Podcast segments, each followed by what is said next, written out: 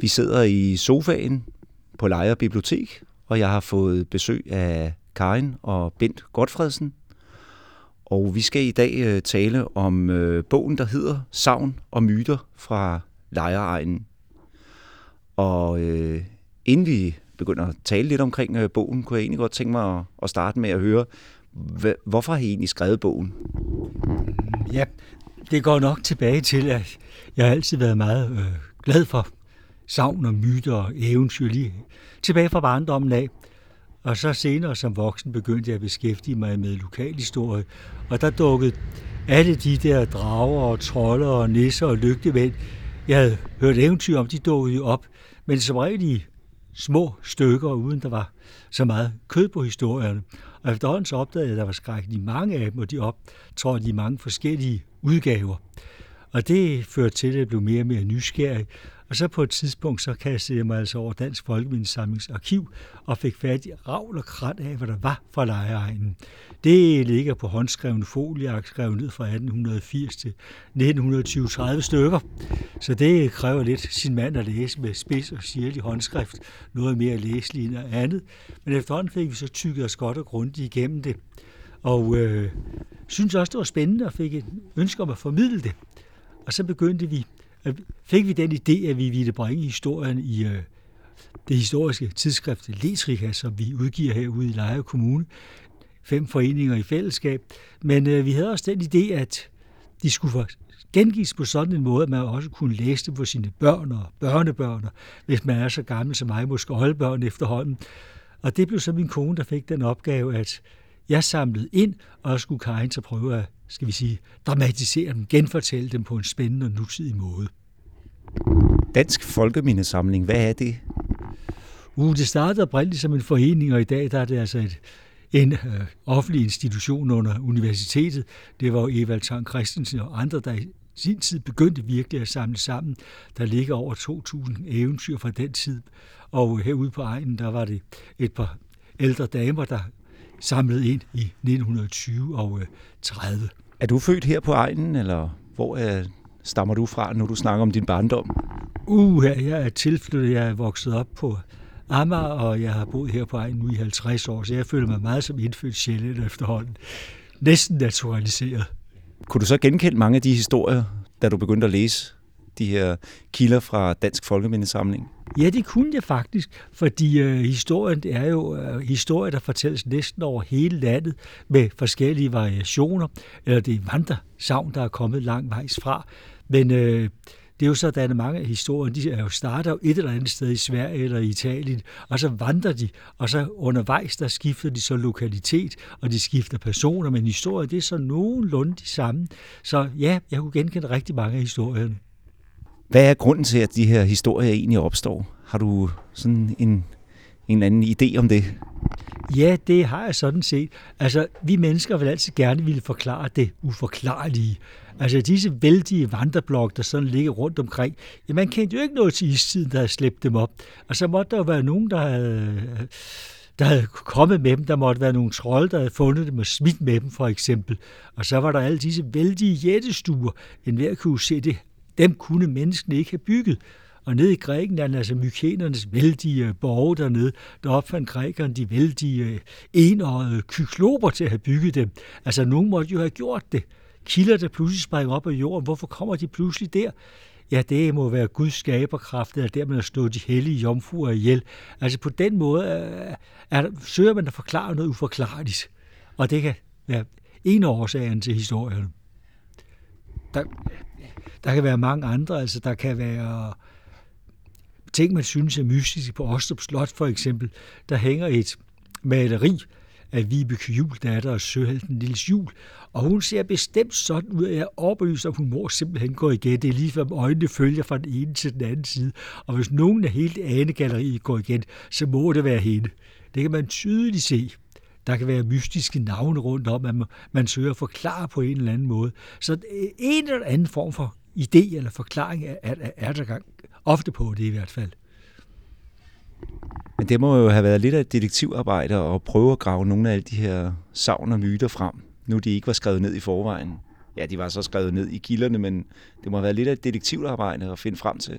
Det har været et stort arbejde, for vi har brugt andre kilder end lige af folkemindsamlingens, der ligger i meget lokalhistorisk øh, materiale, også en del savn, som ofte minder om folkemindsamlingens. Og så har vi derudover gjort det, at vi har interviewet, snakket med en del ældre lokale på egnen, hvor, som også har givet gode historier, som også tit ligner at dem, der er samlet ind forskellige andre steder. Jo, så det, det, det er en blandet landhandel. Og Karin, hvordan har processen været med at, at skrive bogen? Altså, det har jo været spændende. Altså, vi start, som Bent siger, vi startede med at have dem som artikler i øh, Letrika. Og den første, jeg øh, fik lyst til at begynde at lave lidt om på, det var øh, den, der hedder Tredobbelt mor i Elverdamsdalen. Der har vi jo kunnet finde nogle, nogle hvad hedder det, navne og stednavne, og vi har også kunnet finde nogle personnavne, som er virkelige. Så der, der var ligesom lidt, lidt virkelighed at tage fat på, men så tager eventyret jo altså over. Vi kan jo høre om savnet lige om lidt. Øh, hvad hedder det? Øh, men det har så været Bent, der har leveret ligesom, øh, øh, hvad skal man sige, kildematerialet, og så har du digtet på det.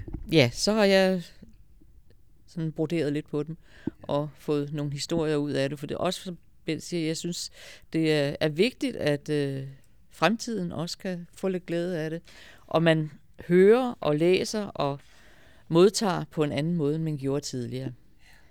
Og derfor så skulle sproget altså også være sådan, at, at børn i dag kan forstå det. Og nogle af dem er jo lidt, nogle af historierne er jo lidt saftige, men altså ikke mere end, at det kan de godt klare. hvor meget har du øh, meddigtet, altså hvor meget har du digtet videre på savnene? Det er egentlig kun med lidt øh, tillægsord og, og sådan lidt dramatisering. Altså kernen er, er rigtig. Det er den oprindelige. Så, så jeg har bare pyntet lidt på dem, sådan rent sprogligt. Og inden vi lige hører om tredobbelt, det tredobbelte mor i Elverdamsdalen, så kan vi jo sige på side 8 i den her bog her, der kan man jo se sådan et, et, et kort, og der er jo mange myter spredt ud over hele øh, lejre og omegn. Øh, er det særligt centreret omkring et, et enkelt område? Nej, bestemt ikke. Det er fuldstændig jævnt fordelt, og det er egentlig også det, vi ønsker at vise med kortet, at de er over hele området. Og jeg ser på, om man kunne lave et landsdækkende kort, hvor de lå mindst lige så tæt, tæt som her. Det er, nej, det, det er jævnt fordelt. Ja, samtidig så er der jo nogen inden for det her område, nogle af, af myter og savnene, der, der går lidt igen fra forskellige steder. Øh, jeg synes, der var et eller andet med den, der hed Lindormen og Tyren, at du skrev, at... at ja, vi har haft lindorme tre steder alene i Lejre Kommune. Det har været nogle skrækkelige bæster, men tre steder. Men de optræder jo mange, mange steder i landet. Ja. Hvor den gode Sankt Jørgen jo bekæmpede lindormen eller dragen. Det var det godes kamp mod det onde, eller kristendommens kamp mod asatroen, vi har der. Skal vi prøve at høre et eksempel på, på et af, af savnene og myterne? Øhm, det her tredobbelte mor i Elverdamsdalen, som du startede med, Karin. Hvad, hvad går det egentlig ud på? Ja, det øh, går jo ud på, at der var en herremand og hans kone, som boede på en gård tæt på, øh, på landsbyen Smedstrup. Og Smedstrup, det er jo et stednavn, vi absolut kan finde på landkortet. Og øh, jeg ved ikke, skal jeg, læse, skal jeg læse lidt af det op? Eller? Lad os prøve at høre lidt af Ja, så, så må du selv sige stop nu. Ja, ja tak. Og det var herr Truls og hans hustru, fru Inger, som bor på en stor gård tæt på landsbyen Smedstrup. Det er en fornem gård i brændte sten, og der er velstand på stedet. Deres ægteskab er beriget med tre dejlige og kønne drenge, som i alle måder er forældrenes fryd – og der udspiller sig et lykkeligt familieliv på gården. En dag sker det værste, der kan overgå en far og mor. Drengene forsvinder sporløst, og lige meget hvor grundigt alle leder, så er og bliver de tre små drenge som sunket i jorden. Herr Truls og Lidninger, som moren kaldtes, sørger længe over tabet af sønnerne. Men livet går videre – og familien forøges efterhånden med tre smukke piger, som bliver fars og mors øjesten og trøst i sorgen. I en hule, godt skjult i skidningsskoven, ikke langt fra Sønderup Gård, bor nogle røvere. Det er dem, der i sin tid bortførte de tre stormandssønner. Disse oplæres i årenes løb i røverfaget, og de glemmer med tiden deres oprindelige ophav. De tre søstre er efterhånden vokset til unge og fromme skønheder, som prydede den velstående Storgård, og de er højt elsket af herr Truls og Liden Inger. En smuk pinsemorgen begiver de tre piger sig afsted til Soderup Kirke, hvor de vil overvære fromessen. Med sig har de deres lille hund, som springer omkring dem til stor morskab for alle. Da de når ned i bunden af Elverdamsdalen, hvor en bro fører over åen, springer nogle grumt udseende mænd pludselig frem fra buskaget. Pigerne stopper forskrækket op, og det lykkes kun den yngste at undslippe røverne. De to ældste bliver dræbt på stedet og frarøvet alt af værdi. Ligene bliver skjult, inden morderne begynder forfølgelsen af den tredje søster. Hun har søgt tilflugt i et træ et stykke på den anden side af åen og sidder godt gemt mellem løvet.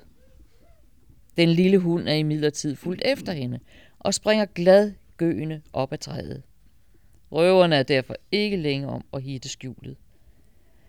Den bange pige bliver hævet ned, og her hjælper ingen kære mor. Hun lider samme skæbne som sine søstre, og røverne har fået et godt udbytte af deres udåd, i form af smykker, sølvskospænder og ikke mindst de offerpenge, pigerne havde haft med til messen i Soderup. Igen er de hårdt prøvede forældre ramt af den forfærdelige ulykke, det er at miste deres elskede børn. Man forstår herr Troels og Liden Ingers store sorg. Intet er som før på den store gård. En tidlig morgen kommer en bissekræmmer til gården for at faldbyde sine varer. Fru Inger lukker op for manden, og her genkender hun med forfærdelse en af sine døtres sølvskospænder imellem sagerne. Hun løber ind og vækker herr Troels, mens hun råber, Stat op, herr Troels. Her står en røver i vor gård. Han har vor datters sølvskospænder. Herr Troels er ikke sent til at gnide søvnen af øjnene og komme på benene. Manden når ikke at flygte langt. Han bliver overmandet og fængslet. Men hvor meget han end bliver pint, røber han intet og tilstår intet. Der bliver nu søgt mere intenst end nogensinde, og det lykkes til sidst at finde røverhulen i Skiden Engskoven og pågribe endnu to røvere her. Alle tre bliver nu lagt på pinebænken, og den tortur bliver for meget for den yngste. Han tilstår alt, også morerne på de tre piger. Samtidig begynder det at dæmre for de tre røvere, at de som børn var blevet bortrøvet af de gamle røvere, som nu for længst var døde. Men hovedet på blokken udbryder derfor den ene af brødrene. Tøv en liden stund, mens jeg siger mit franskab ud. Herr Troels forstår nu, at døtrenes mordere er hans egne for længst siden bortrøvede sønner. Men de vækker ikke hans medlidenhed. Han afsiger selv dommen. Stad op, træk handsker på. De røver har så hård en hals. Det er jo en fantastisk historie, og meget velskrevet, vil jeg sige. Så det er godt øh, gendægtet. Og der er noget med, at der stadig er nogle spor øh, et sted øh, ude ved Smidstrup. Det er der faktisk. Altså, da vi havde historien, der havde vi sådan set ikke andet på det. Ikke andet end at jomfrukilderne jo altså helt reelt nok.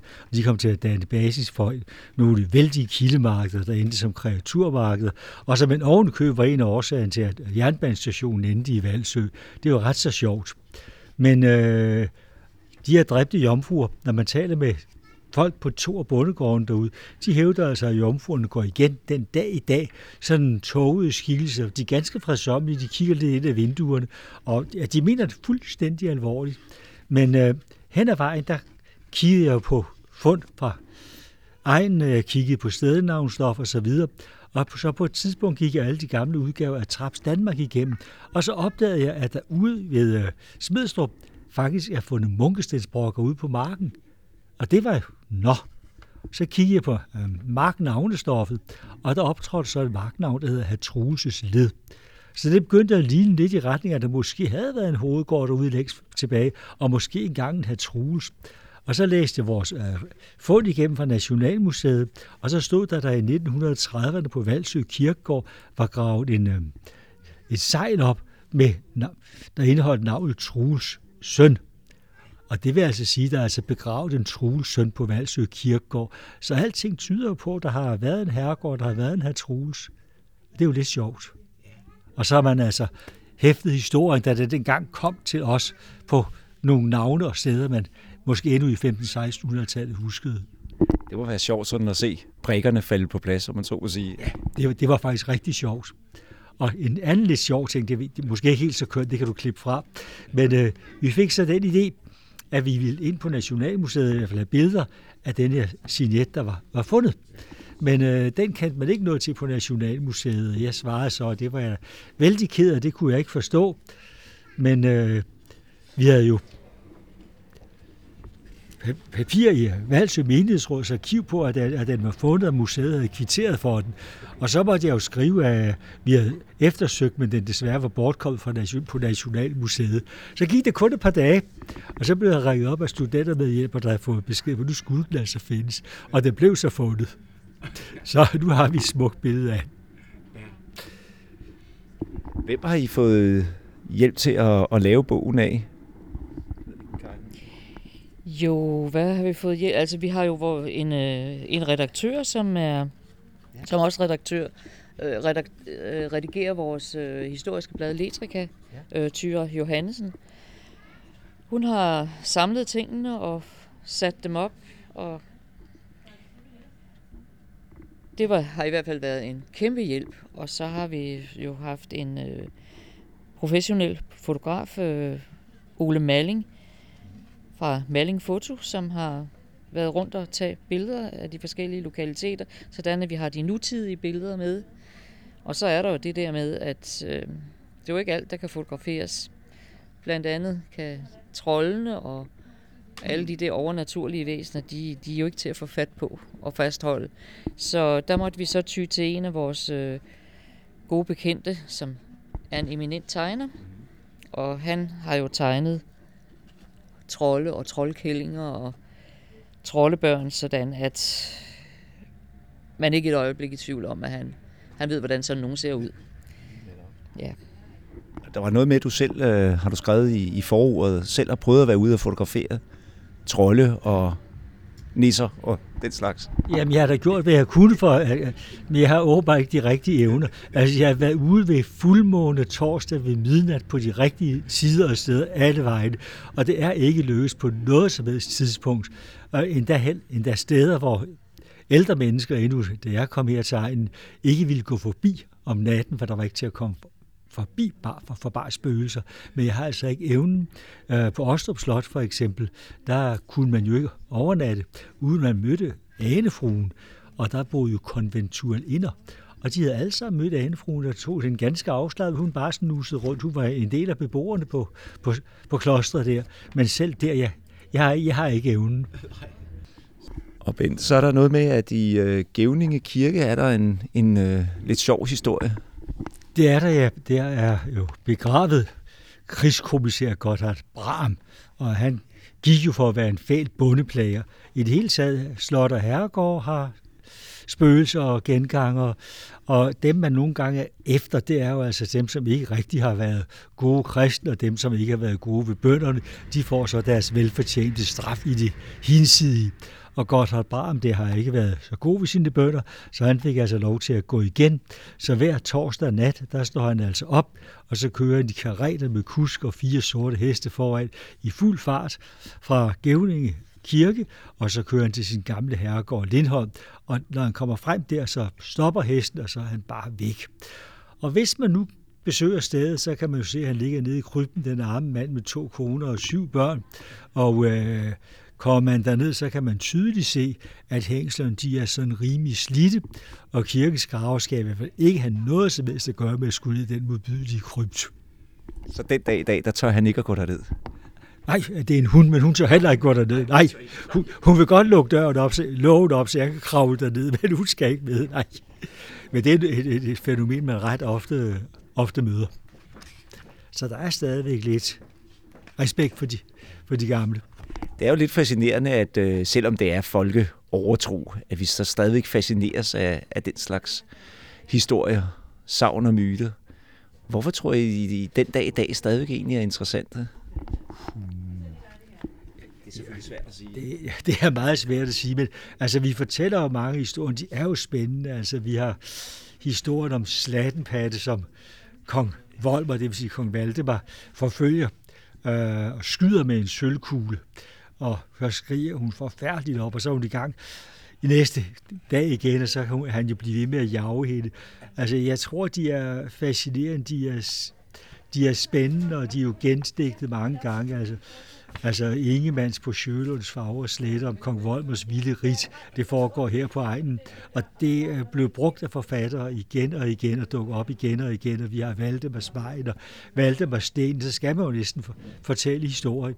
Jeg, jeg, jeg tror, nej, det, det, det, det, er, det er nok spændende mange gange. Jeg tror også, det er spændende, fordi, øh, fordi de er tilknyttet nogle lokaliteter, som, og dem kan folk jo vide, hvor er henne, og så at der lige pludselig er nogle sjove og skøre og spændende historier om lige præcis de steder. Det gør, at, man, at de ligesom gør det, gør det aktuelt at, at få historierne. Vi har en historie om øh, to landsbykirker, Særløse Kirke og øh, Kisserup Kirke. Og der beretter historien jo, at der var to ældre, øh, velhavende, adelige øh, damer, som ikke undte hinanden. De var enlige og ældre, ikke undte hinanden af efter sig. Og det ene, hun byggede sig først, Særløse Kirke, og så blev hun kaldt Jomfru Særkløs, så hun havde ikke engang til den bare særk. Hun fik bygget kirken, men så havde hun også fået brugt arven, så var hun sikker på, at hendes søster ikke arvede noget. Men søsteren, øh, vi mente det samme, så hun byggede så også sin kirke, og kom i samme situation som sin søster. Og så havde de fået bygget de to kirker. Det interessante er så, at de to kirker er ualmindeligt ens. Der er absolut, der har været nogle af samme folk bag. Og det endnu mere interessante, det er, at i Særløse Kirke, der er der to meget fine alterstager, som er skænket med få måneders mellemrum til kirken. Og øh, kigger man så lidt på det, så de er der altså to søstre, der har været meget velhavende, skænket nogle rigtig dyre sølvstager til kirken. Og sådan i løbet af små 300 år, vi er jo trods alt i H.C. Andersens fædreland, og når en lille hvid fjer kan blive til fem høns på en dag, så tror jeg altså også på, at to dyre altestager på 300 år kan blive til, tre, blive til to kirker. Ja. Så der er tit en baggrund for noget. Nu er der omkring 30 savn og myter, der er her i bogen. Ja. Øh, er det 32, der er? Ja, altså nogle er, nogle er længere, og, og andre er... Har, har der så ikke været så meget kød på, at det sådan har været øh, været oplagt at begynde at fabulere over dem. Nej. Så derfor er de bare nævnt, fordi de ligesom skulle med i, i sammenhængen. Ja. Hvad for en historie er din yndlingshistorie? Altså, jeg kan jo godt lide den med, øh, med dragen omkring øh, Valsø Kirke. Den synes jeg er, er lidt spændende. Den og så øh, den, jeg læste op her med det tredobbelte mor i Elverdamsdalen. Ja. Det, det, det er nogle af dem, jeg holder mest af. Og hvad med dig, Bent? Har du en, en yndlingsmyte eller et yndlingssavn? Den er måske lidt kortere, men det er måske også fordi, jeg har beskæftiget mig med, lidt, lidt med den. Det er ude i de store skove syd for Valsø, der ligger en vældig stor langdyse fra stenalderen. Og der har jeg også gået rundt og botaniseret, for man kan følge dysens udstrækning på, på floraen. Det er jo ret så spændende, om der vokser majblomst eller ej. Men den hedder fra gammel tid af Kong Skinners Høj. Og der er en vældig røverhistorie, der går på, at Kong Skinner på sin hvide hest i månelyset nætterhed ved midnat kl. 12 om torsdagen rider der. Og øh, man har altid undret sig over den her Kong Skinner.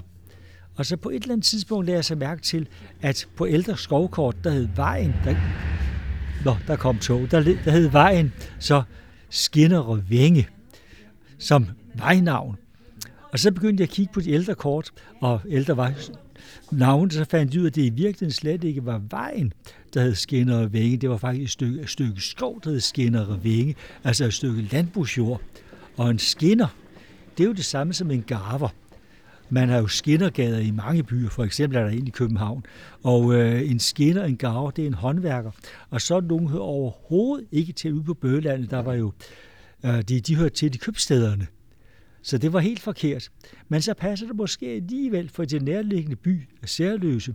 Der havde kong Frederik II en vældig jagtgård med opstilling af ikke mindre end 59 heste. Så når hans majestæt havde været på jagt ude i landsbyen Særløs med sin, på sin store jagtgård, så har der altså været brug for en skinner, en gaver ude i Særløse. Og han har altså åbenbart som en del af sin løn haft et stykke landbrugsjord. Derfor skinner og vinge, så ender med at blive til historien om kong Skinners højt. Og det staves altså med D oven i købet. Den holder jeg meget af, fordi jeg synes, det er lidt... Så har jeg ødelagt en rigtig god historie. Men det, det skal gøre man ikke gøre. Så kommer ridende med sit, sit hoved under armen der, så, så, så pynter det lidt på det. Nu er historierne her jo indsamlet, var det en periode fra 2011 til, til 17, så vidt jeg husker, I, I skrev. Er, det, øh, er der dukket nogle nye øh, myter op efter, at øh, I sådan har afsluttet bogen, eller har I ligesom været hele vejen rundt? Uh, ikke nye myter, men øh, der er i hvert fald ting med, som øh, der ikke har været offentliggjort før. Altså blandt andet historien om, hvordan dørene klapper på Lederborg Slot, det har jeg fra den afdøde Lensgreve. Det er ikke skrevet andre steder før. Og så havde jeg fat i øh, greve Johan Schiel fra Rydegård, der også ejer øh, Trudsholm, og der fik vi så en helt ny beretning, som absolut ikke er skrevet ned før. Den er aldeles, aldeles ny. Så der er i hvert fald mindst to historier med her, som ikke, som ikke har været skrevet ned eller offentliggjort før. Er der nogen af, af historierne, som sådan stadigvæk øh, går igen på egen, og som man stadigvæk taler om? Eller er de sådan ved at gå lidt i glemmebogen, og det her det er så glemmebogen? Jeg tror nok, at øh, der er den med trolden på, øh, på Ostrup, som øh, viser herremanden, hvor kilderne er. Den, øh, den fortælles stadigvæk. Det er sådan fast, øh, fast ritual, når vi fortæller om øh, Tader Mølle og Tader Mølles opståen. At trolden der, han, han øh, hjalp herremanden med at, at få vand. Og den er jo så, han er jo så med i, i deres, øh, deres våbenskjold dernede. Den lille fyr. Jeg kan måske lige sige en enkelt ting, at vi har... Ej, noget, noget af det sidste, der nok blev fortalt blandt folk, det var nok også nissehistorien om nissen 11 på Ostrup, hvor man ikke rigtig turde sige tal 11, hvis man var på Ostrup, fordi så fangede nissen en og smed en en hel time op over laden, hen og fange og tilbage igen og så videre. Altså der har vi talt med ældre mennesker, der i vores tid ikke ville sige elver. vi ved, at man havde jo en vægter til at passe på konventualinderne, og han sang faktisk ikke. Han sang vægterversen gang i timen og sprang 11 over. Så altså, det er på mange måder ret, ret tæt på. Det, det, det, det må siges. Vi har en øh, stor kæmpekastesten ude i det store naturgenoprettede område Tempelkrog Visefjord, hvor der ligger denne kæmpekastede troldesten, og den er fredet, og i forbindelse med naturgenopretning, der har man så fået lov af fredningsmyndigheden til at hæve den 25 cm, så den ikke kommer til at ligge for dybt i vandet. Og det er blandt andet, fordi det er en god historie, den må ikke ligge og blive bort. Så de er altså ikke helt uden betydning. Nej. Hvis man nu øh, vil, vil øh, have fat i bogen her, med den meget spændende forside. Det kunne være, at vi lige skulle runde forsiden. Hvad, hvordan ser forsiden ud, Bent? Ja, så det er jo en troldkælling, som slynger en kæmpe stor sten i sit strømpebånd. Trollene var jo store og stærke, men sådan lidt dumme, og de så måske heller ikke altid for godt.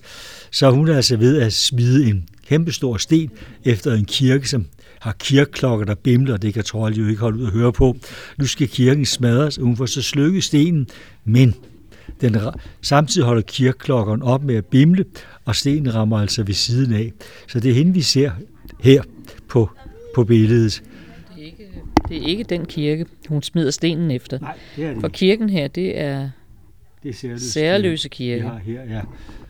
Og hun smider stenen efter Valsø Kirke, ja. Ja. Så hun er altså indsat på et fotografi Ja. af vores dygtige redaktør.